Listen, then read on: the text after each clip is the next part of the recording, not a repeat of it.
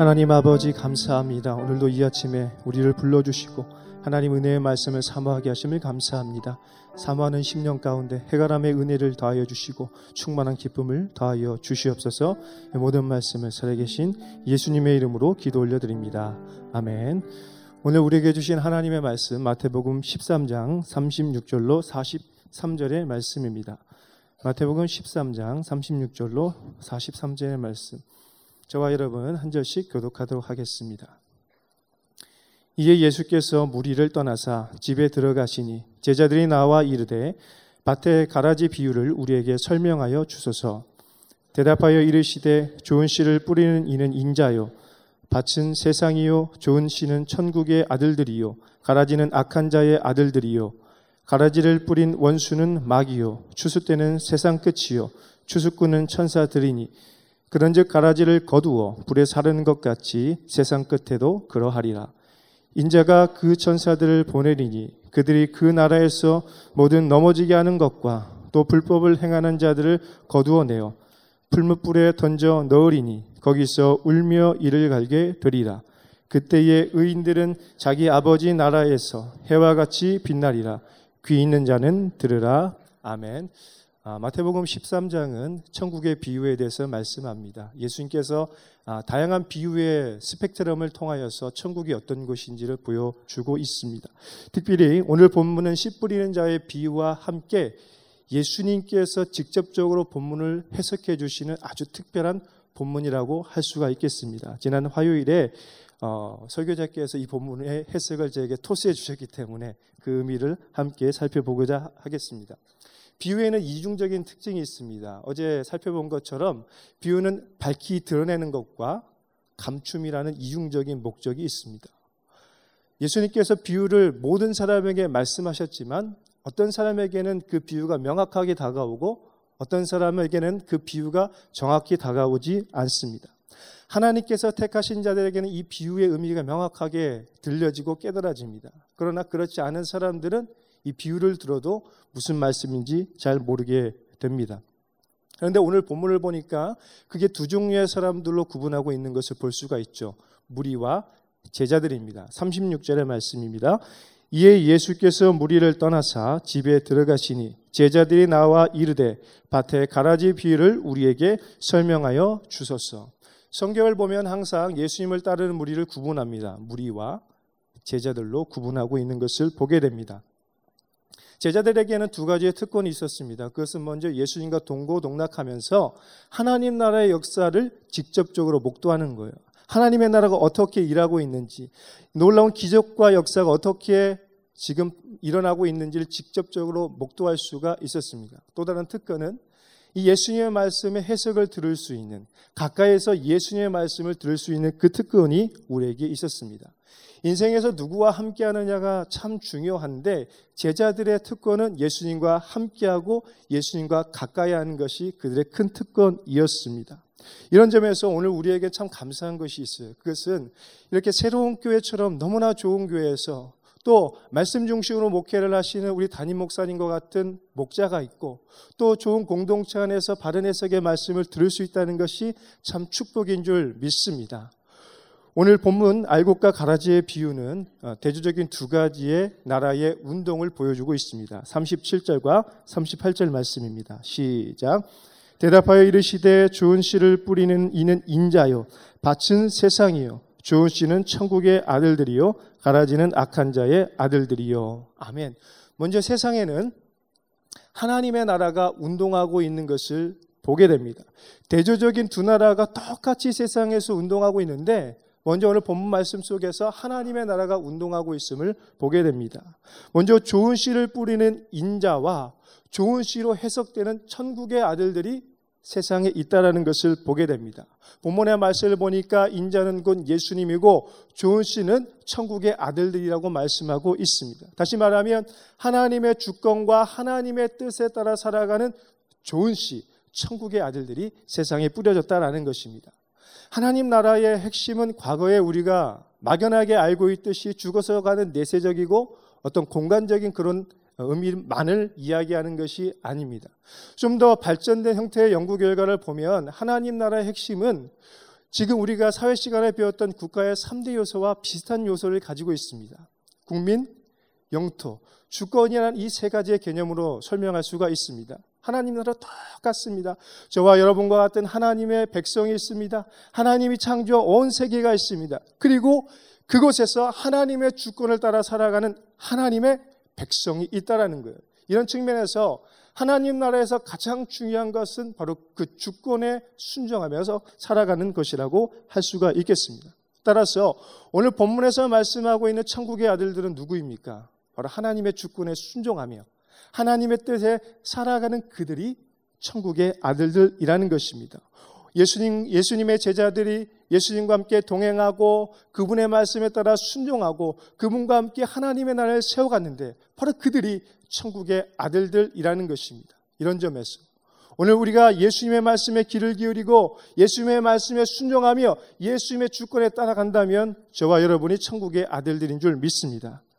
반면에 하나님 나라가 운동하고 있는 반면에 대조적으로 운동하고 있는 또 다른 나라가 있습니다. 바로 그것은 가라지를 뿌리는 마귀와 그의 아들들이라고 말씀하고 있죠. 39절과 40절입니다.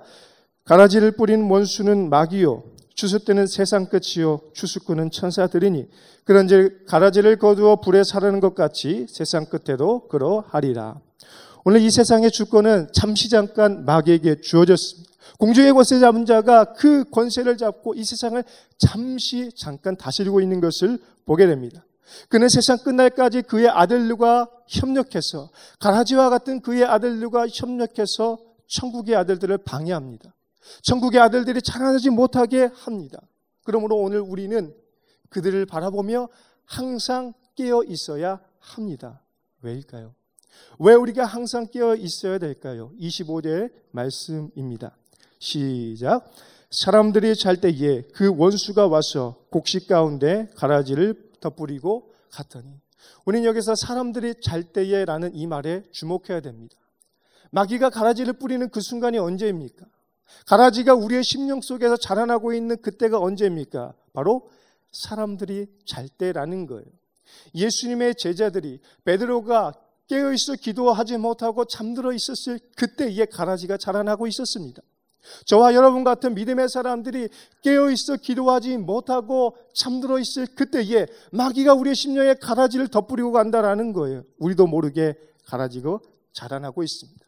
우리의 영적인 경계태세가 느슨해졌을 바로 그때에 가라지가 자라나고 있고 마귀가 우리도 모르게 가라지를 덧뿌리고 있다는 사실을 기억해야 합니다. 그러므로 오늘 우리는 항상 깨어있어 마귀가 우리의 심령에 우리의 세상에 가라지를 덧뿌리지 못하도록 깨어 있어야 한다라는 것입니다.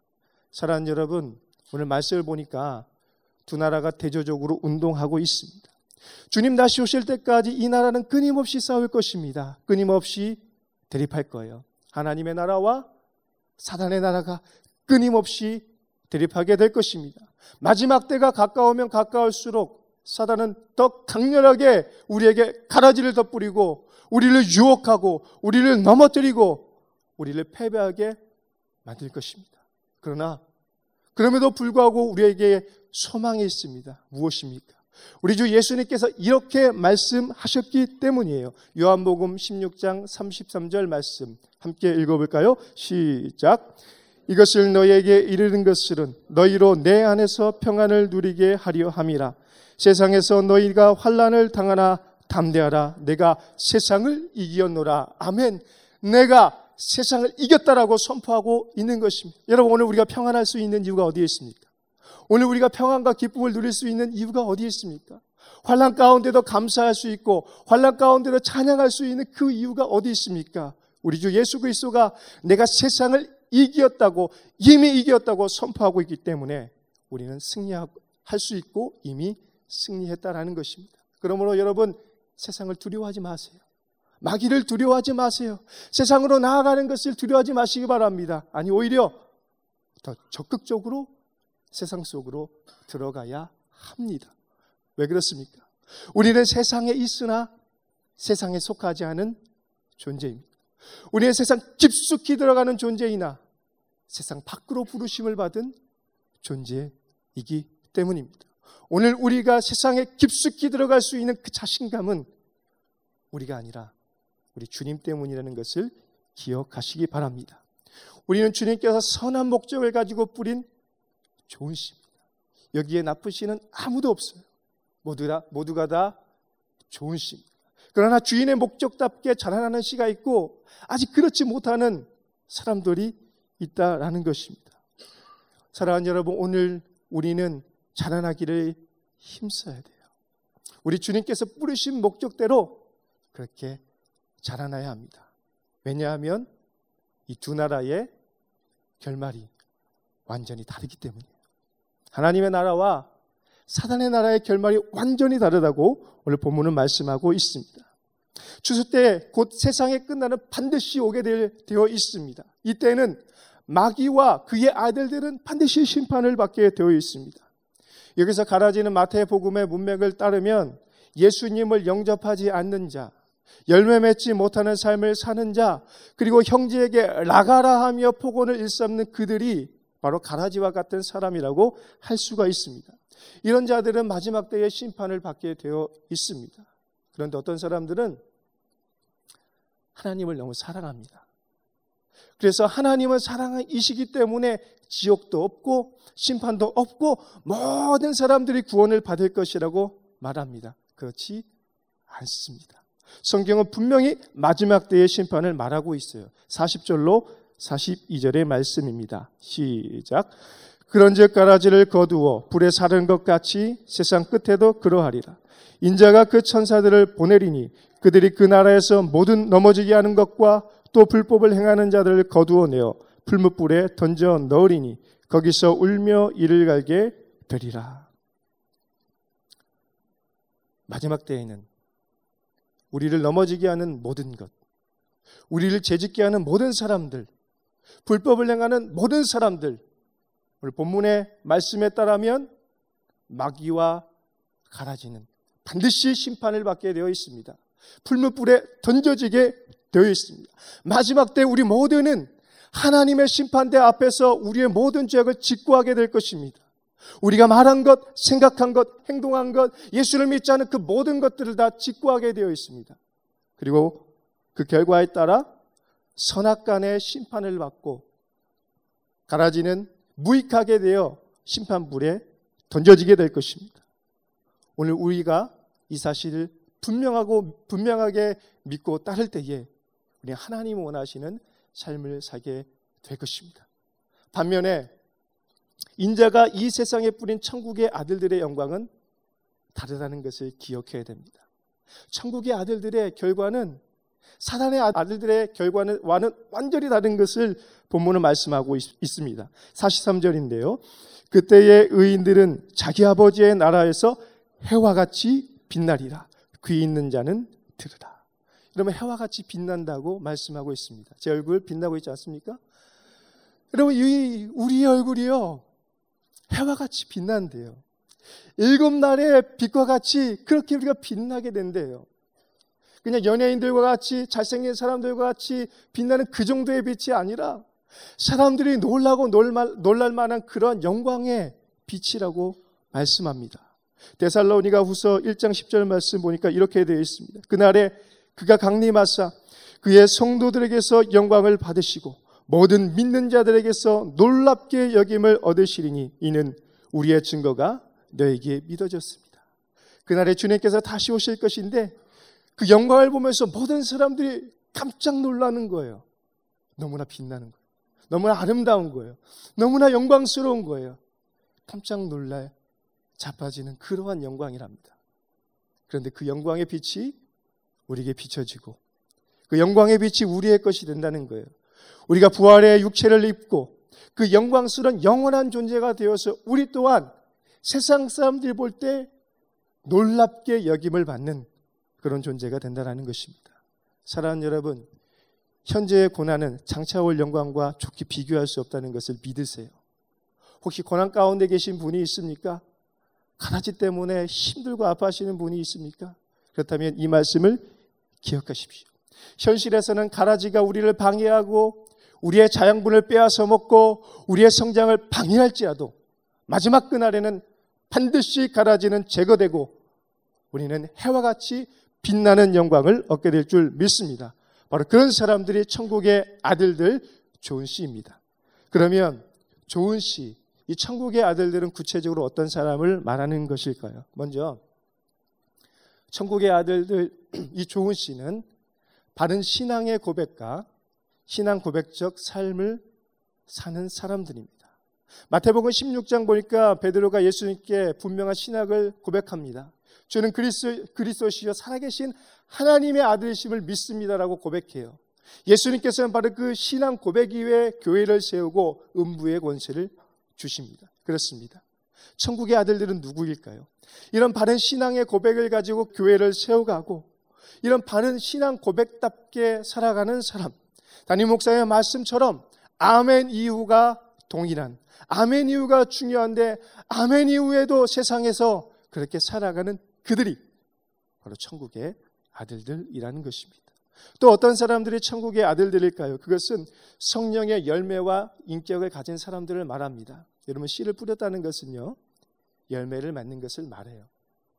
그 누가 씨를 뿌려놓고 열매를 기대하지 않겠습니까? 씨를 뿌렸다는 것은 반드시 열매를 기다리는 목적지향적인 행동입니다. 인자가 우리를 이 땅에 뿌렸다는 것은 무엇입니까? 우리가 열매 맺어야 한다는 거예요.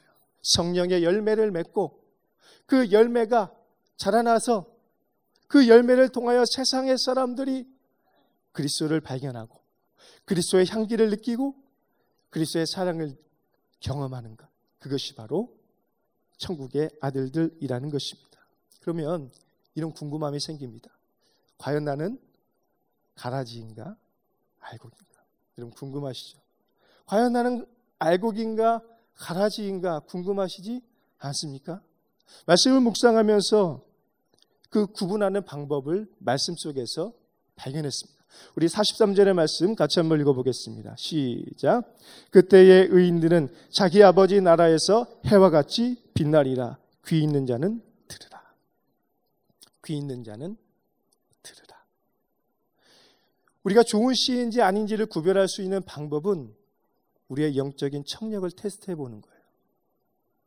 하나님의 말씀이 들리는지, 이 아침에 하나님의 말씀이 우리의 귀에 들리는지, 이 아침에 하나님의 말씀이 내 안에 사모함으로 다가오는지, 이 아침에 내가 하나님의 말씀에 순종하고 싶은 마음이 생기는지, 그를 점검해 보는 거예요. 여러분, 오늘 우리가 좋은 씨라면 성령께서 우리 심령에 말씀하시는 그 음성을 듣게 될 것입니다. 요한계시록 2장 11절 말씀 보니까 이렇게 되어 있습니다. 귀 있는 자는 성령이 교회들에게 하시는 말씀을 들을지어다. 7 교회에게 동일하게 주시는 말씀이에요. 귀 있는 자는 성령이 교회들에게 하시는 말씀을 들으라라고 말씀하고 있습니다. 다시 말하면 귀 있는 자가 하나님의 사람이라는 것입니다. 귀가 있어야 하나님의 사람이 될 수 있다는 거예요. 귀가 없으면 말씀의 자양분을 얻지 못하게 됩니다. 사랑하는 여러분, 오늘 여러분의 귀는 어떠십니까? 세상의 소리는 잘 들려요. 내 자녀의 소리도 잘 들리고, 내 배우자의 소리도 잘 들리고, 내 직장 상사의 이야기도 잘 들리고, 세상 이야기는 잘 들립니다. 그런데 하나님의 말씀이 안 들려요. 하나님의 말씀이 마음에 다가오지 않아요. 하나님의 말씀에 순종하고 싶지 않아요. 그렇다면 오늘 마귀가 가라지를 덧뿌리고 있는 것입니다. 그 가라지가 우리를 성장하지 못하게 하고 있는 것입니다. 그러므로 사랑하는 여러분, 여러분의 귀를 점검하시고 여러분의 귀가 잘 들릴 수 있도록 성령의 조명하심과 성령의 충만함을 간구하시길 주님의 이름으로 축원합니다. 마지막으로 오늘 말씀을 우리의 삶에 한번 적용해 볼까요? 오늘 말씀을 묵상하면서 크게 2가지의 삶의 방향을 결정했습니다. 그것은 주인의 시기와 목적이 종들과는 완전히 달랐다는 것을 깨닫게 됩니다. 종들은 어땠습니까? 지금 당장 가라지를 제거하십시다라고 말합니다. 그러나 주인은 그렇지 않아요. 지금이 아니야. 아직 아니야. 추수 때 바로 그때라고 말씀하고 있습니다. 사랑하는 여러분, 오늘 혹시 지금 당장이라고 외치며 가라지에 집중하시는 분이 있습니까? 그것은 아니에요. 지금 당장이 아니라 하나님의 때를 기다리셔야 합니다. 그리고 가라지에 집중하는 것이 아니라 좋은 씨에 집중하고 내가 좋은 씨로 자라나고 있는지 집중하셔야 합니다. 또한 하나님의 공의와 사랑의 균형을 신뢰하세요. 하나님의 공의와 사랑의 균형을 놓치시면 안 됩니다. 여러분, 추수의 기준은 하나님의 공의예요. 우리는 추수꾼이 아닙니다. 우리는 좋은 씨예요. 근데 우리는 때로 욥의 친구들처럼 심판자의 정죄자의 입장에서 이 사람이 가라지예요. 김 집사님, 박 집사님, 강 집사님이 가라지고 저는 좋은 씨입니다라고 말하는 분들이 있을지 모르겠습니다. 아니에요. 알곡과 가라지를 구분하는 기준은 우리에게 있는 것이 아닙니다. 그 주권은 하나님께 있다라는 것입니다. 혹시 내 옆에 가라지와 같은 분들 있다고 생각하십니까? 좋은 씨인데 자라나지 못하고 있는 분일 수 있습니다. 그러므로 옆 사람을 판단하지 마시기 바랍니다.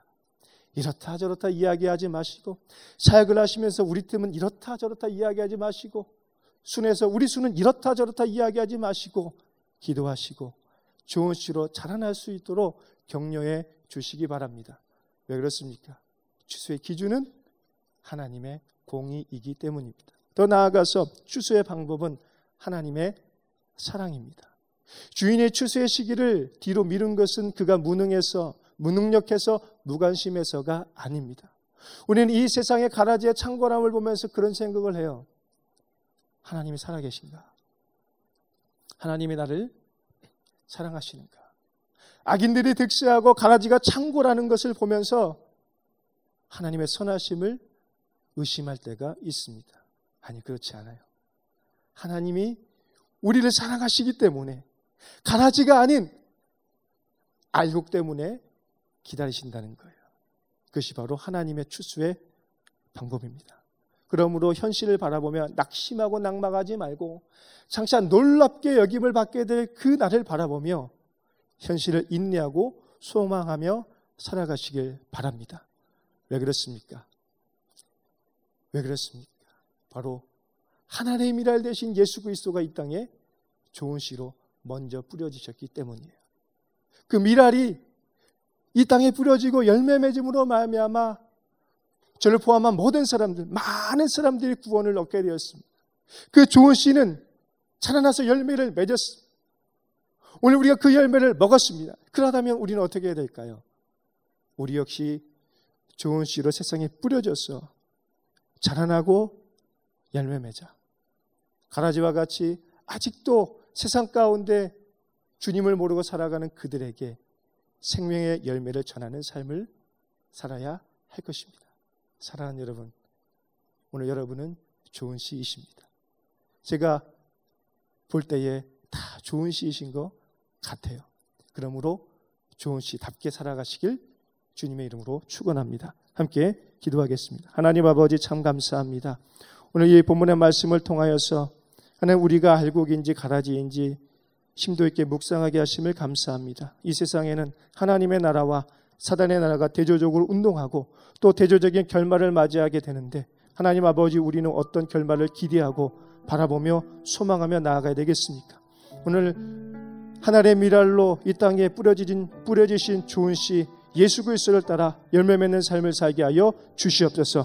모든 말씀을 살아계신 예수님의 이름으로 간절히 기도 올려드립니다.